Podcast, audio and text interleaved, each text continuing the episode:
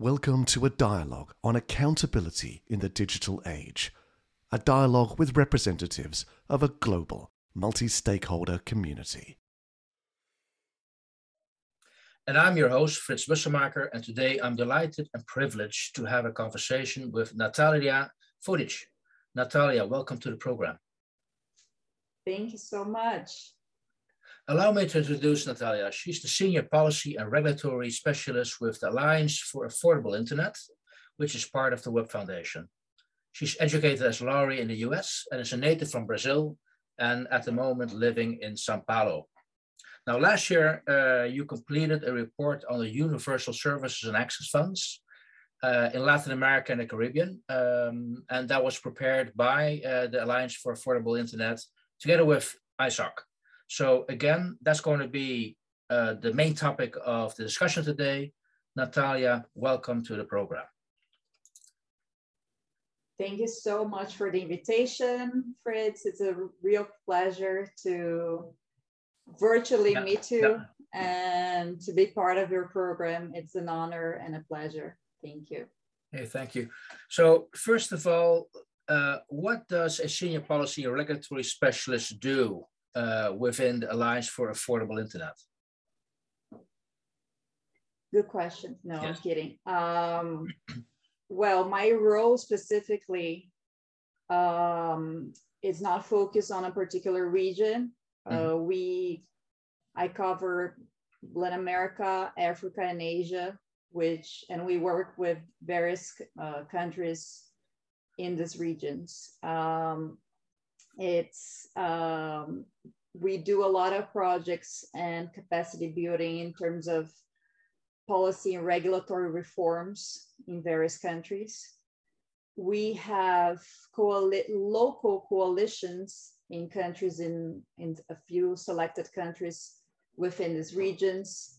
Um, for example, we were we are working closely with the, the Dominican Republic now, uh, Guatemala, Nigeria, Mozambique, um, Bangladesh. And we believe that you can foster um, access and connectivity, but we believe that prices should, should be affordable. And this is done through uh, policy and regulatory reform. So Got you it. cannot really um, have universal connectivity, which is related to what we're going to discuss today too, if uh, prices are not affordable. I got that. So, and is the making it affordable, is that also the reason why your organization was set up by the Web Foundation? Correct. Uh, and we do that through policy and regulatory reform. Uh, okay. And the focus is um, what we call meaningful connectivity, which means that it's not only about providing access, affordable access, but also access that is compatible to what we need nowadays. Because it used to be, right, when we all started to be connected, that you have a binary division. And well, actually, that still exists in a lot mm-hmm. of the international documents. And we're, uh, it sounds like obvious for us, but it's not, right? The international documents are being updated right now.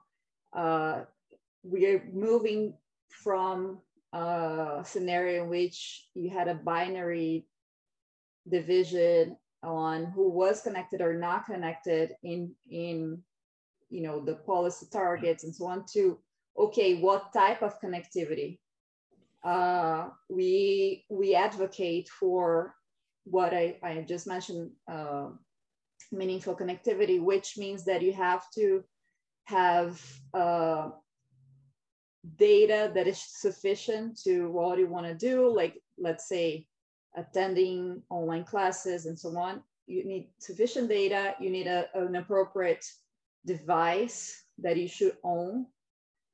Um, and also you need to um, have that um, with a, a necessary um, speed, right? And that should be minimum for the, the, the compatible speed of 4G. So we're not talking that it should we, by that we don't mean that it should be mobile only, but the speed that is compatible to 4G.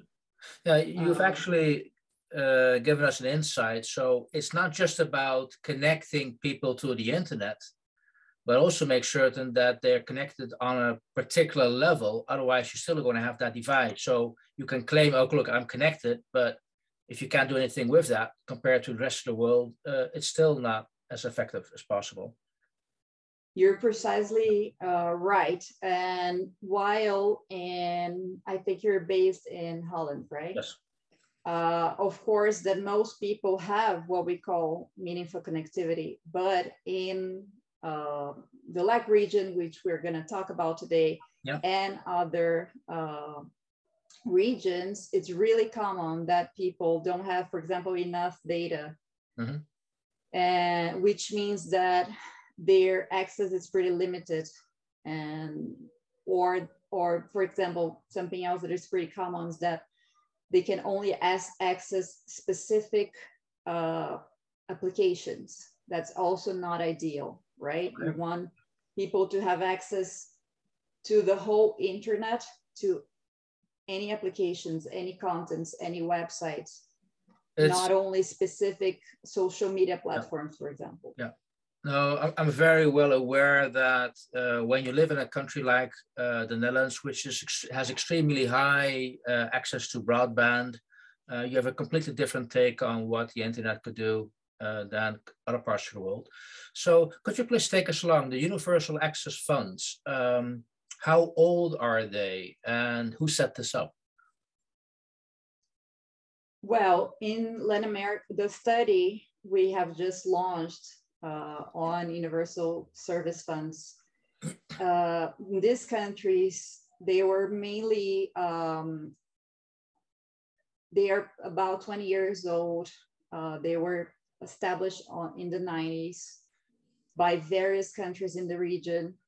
Um, and they are generally have a mandatory contribution from the large telcos and that's how you know the the that's how it's funded. yeah goes that's how it's funded yeah, yeah. okay uh, so uh, is there any formal connection between your organization and those funds or are you an independent outside entity looking at what's happening no we are completely independent okay. Um, yeah we we don't have a direct a direct relationship to these funds. We we we are a neutral broker, right? So we support civil society organizations and the governments in the various countries I was talking about. Uh, for example, in Mozambique, we have we were supporting the local coalition there uh, to rewrite the plan of how they they would use the resources for the, the fund. So that's our type of relationship. Okay, so it's not just uh, observing. Sometimes you also offer support if they need that. If they need help, they could get, come to you and say, "Okay, please help us with our work." And by, by the way, correct. Yeah. But we we generally do that through a multi-stakeholder coalition.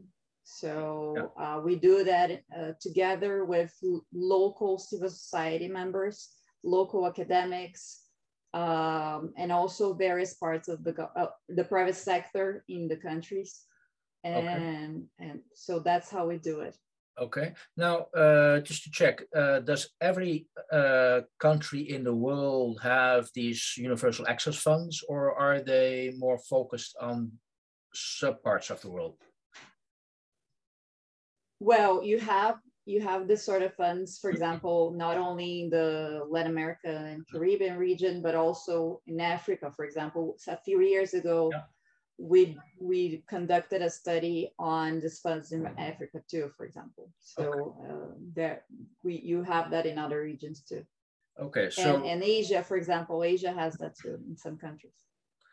Okay, so now you've prepared a report basically assessing what the status of the funds are for the Latin American Caribbean uh, region. Uh, that was published December last year, so it's still very new.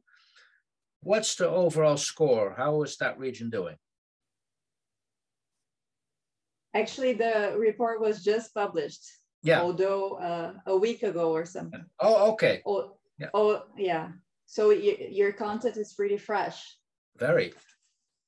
Um, no, we have been we we have uh, carried the the research out for several months. So yeah, it started a year, a whole year ago. So okay. What, what was your question, please?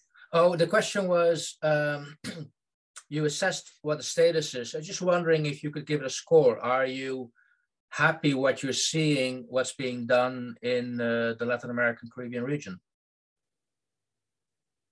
Well, it varies a lot depending yeah. on the country. Yeah. Um, overall, I can say there's a lot to do across the whole region.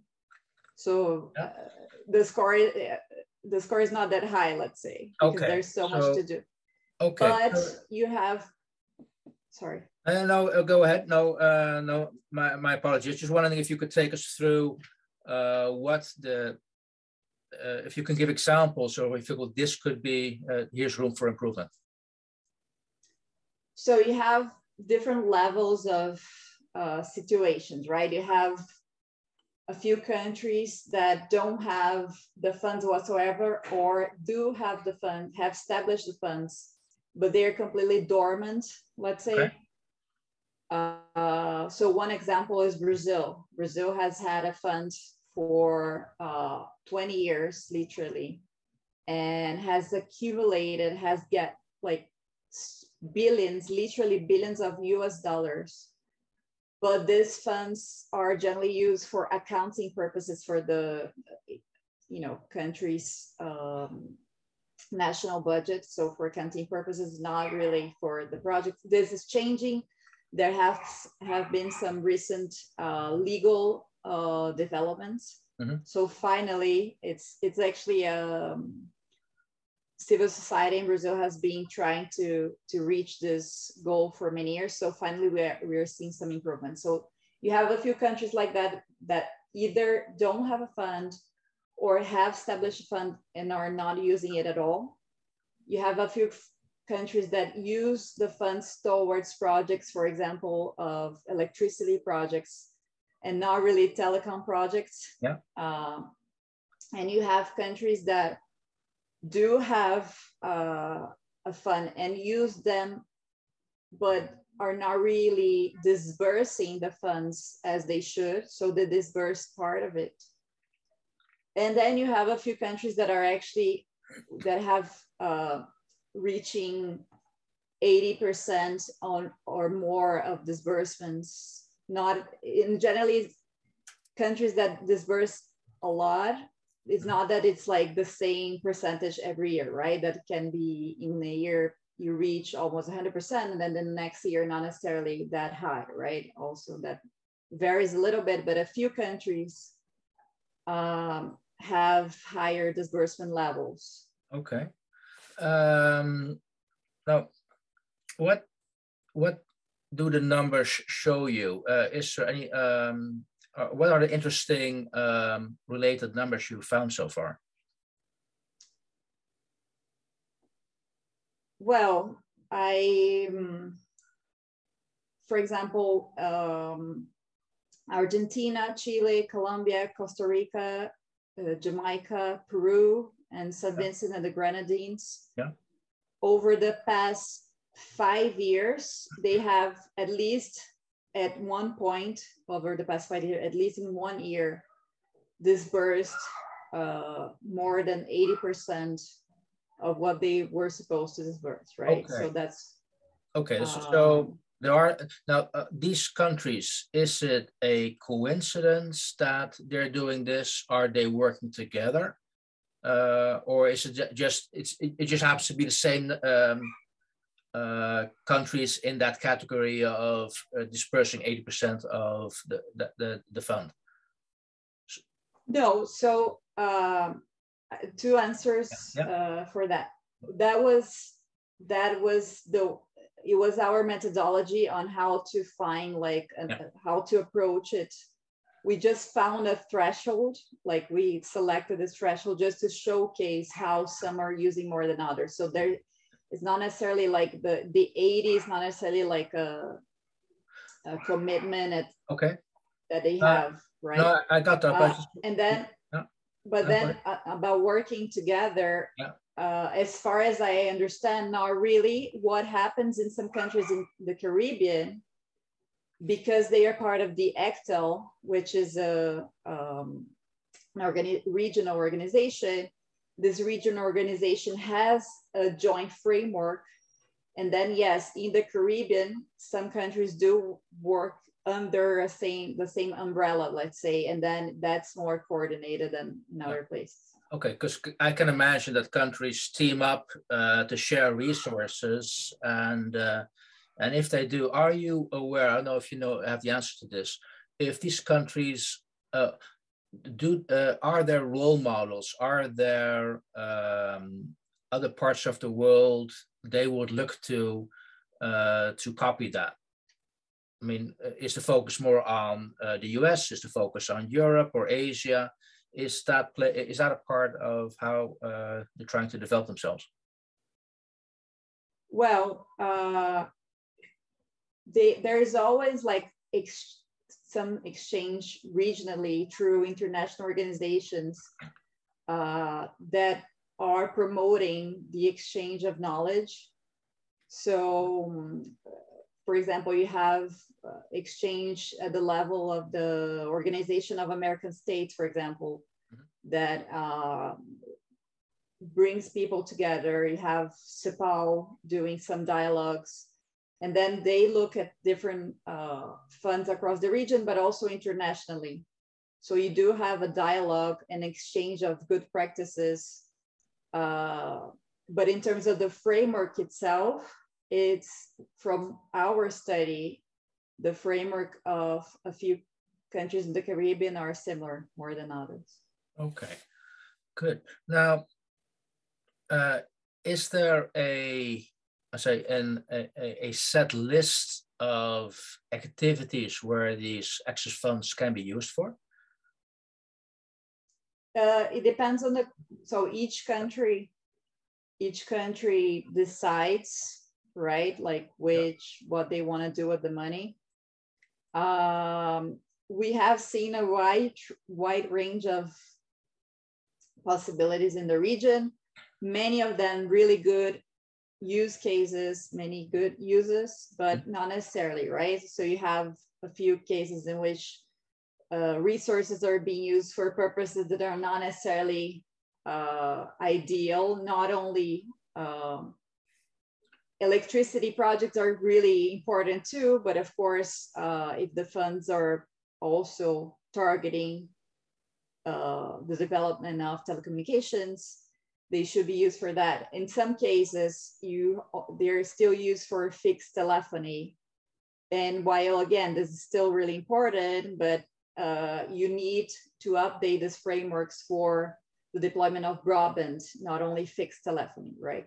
Or in some cases, you had um, uh, monitoring systems, surveillance systems, which are also not precisely what they're meant for, right? Yes. But then in the other in the other hand, you have um, great projects for infrastructure deployment, both fixed and mobile networks. You have um, subsidies for devices, which we also believe it's important.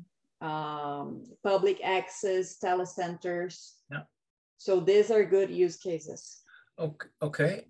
Now, so far, uh, I'm hearing a lot of I would say, hardware infrastructure related uh, investments. Uh, now, the, the raison d'etre for the Institute for Accountability is also to look how we can close the gap between the, the legal and the regulatory framework with the grow the fast growing development of the also digital technology. So, uh, are, could these funds also be applied to help update, modernize uh, the local uh, regulatory frameworks and the policies? Yes, um, generally it, they are used for the purpose I, I purposes I just described. Mm-hmm. Um, however, we we have launched um, we have developed a study to get for the ITU recently, like okay. about a year and a half ago, in which we calculate the, the cost for policy development too. So of course, the largest amount of, for example, in the Latin American region, it was about uh, $50 billion that are needed to connect everyone by 2030. And then uh, within this cost, to connect everyone by 2030. You have mainly updating and maintaining the networks, although which is interesting because it's not necessarily deploying new networks, but updating mm-hmm. and uh, maintaining these networks. Um, but also there is a cost for policy. So that's actually a good question. And from what we have seen, um, the projects using the fund are, are really like subsidies and, and administrative costs too. Uh, that's pretty common too, that they are used for the agency that is taking care of it. The admin costs are also funded by not policy necessary, but necessarily, but the admin costs. Okay. Uh, liter- literacy and and digital government initiatives too. Good. Um, so a couple of last questions because I, I, I, very much I'm going to make certain that we're going to provide the links uh, to uh, the report uh, when we post this online so people can look up on okay what have you actually uh, um, done um, couple of last questions um, this report who do you want who who's your audience for this report who do you want to read or influence uh, or maybe hold accountable? Well, especially the policymakers, yeah. uh, the policymakers and the fund and administrators in every country. Um, and we also believe that it's a, a, good tool for the local civil society uh, coalitions and groups to advocate for the changes that are needed, right? Uh, I think you were asking about the numbers, and I skipped one of the most important numbers yeah. when you asked me about it, which is that at least in a very conservative conservative um, calculation, you have at least seven billion dollars being hoarded or not used in these funds in the region. So uh, that shows that there is work to be done, right? Yeah. And I, I think that another issue that this report uh, contributes with is the issue of the fact that it's really common that who has access to these funds, to these resources?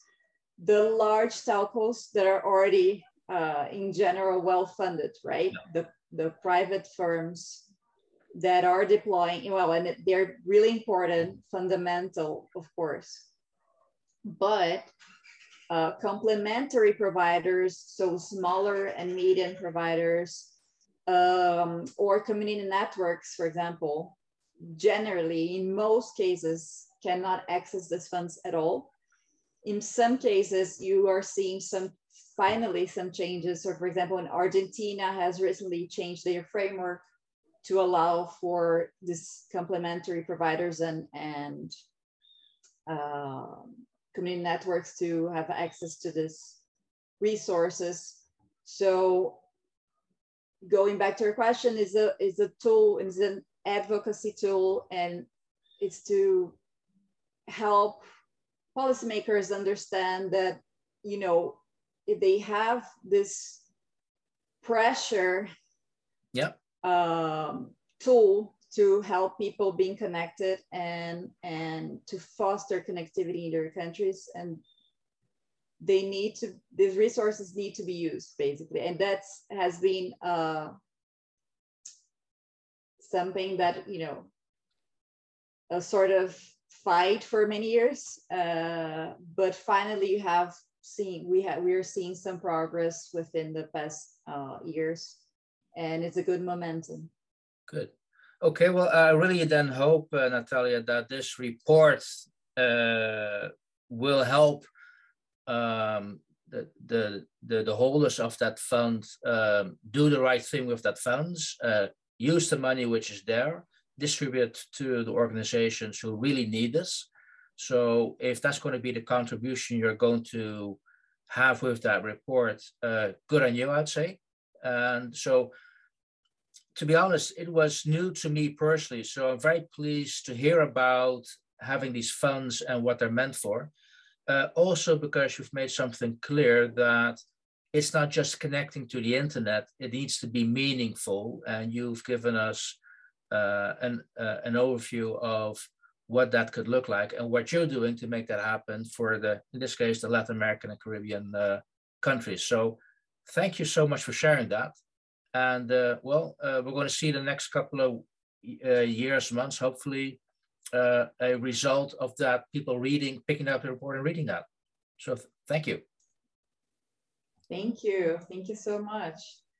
And well, to your point, I think this, besides uh, changing these frameworks, then the projects will also have to focus, the policy will have also have to focus, policy and regulatory frameworks will have to uh, embed the meaningful connectivity thresholds so that the resources are used uh, at providing this meaningful connectivity, right? And actually, since your um, organization talks about uh, accountability, mm-hmm. I think that um, one of the key takeaways of the study is that um, a lot of times you have the funds you can find well first of all information is not always how, easy to to find right? And it's not not always uh, publicly available or it's available um, through uh, it's re- difficult to reach or something but then when you do reach it and you do reach it a lot of times the information but the there is an information of how we, what amount, what percentage of the resources were used and for whatever projects or, um, you know, which goals, but you don't really, in terms of accountability, you don't have uh, impact assessments of this money, of the resources. So I think a key takeaway is also that you need, uh, in most countries, uh, more information about the impact of these projects and you know related to infrastructure deployment or other types of use I was describing. So that's just tying that to you know uh, the overall goal of your organization. Uh, Natalia, thank you very much for indeed making that uh, connection uh, uh explicit because I, I do very much see the link between what you're doing and what we're doing. So I'm very pleased again to uh, have you on uh, this uh, platform. Uh, we'll make certain that we send this to everybody out there. And uh, again, wish you luck. And hopefully a lot of people are going to read and also react on the report you just produced. So thank you so much. Thank you. I will, lastly, we also like to thank uh, Internet Society which was our partner sure. in the study. I should have mentioned that in the very beginning, but uh, they were our partners and we are thankful. So, and thank, thank you so much to you too. So, and have a good weekend. Yeah, thank you. You as well.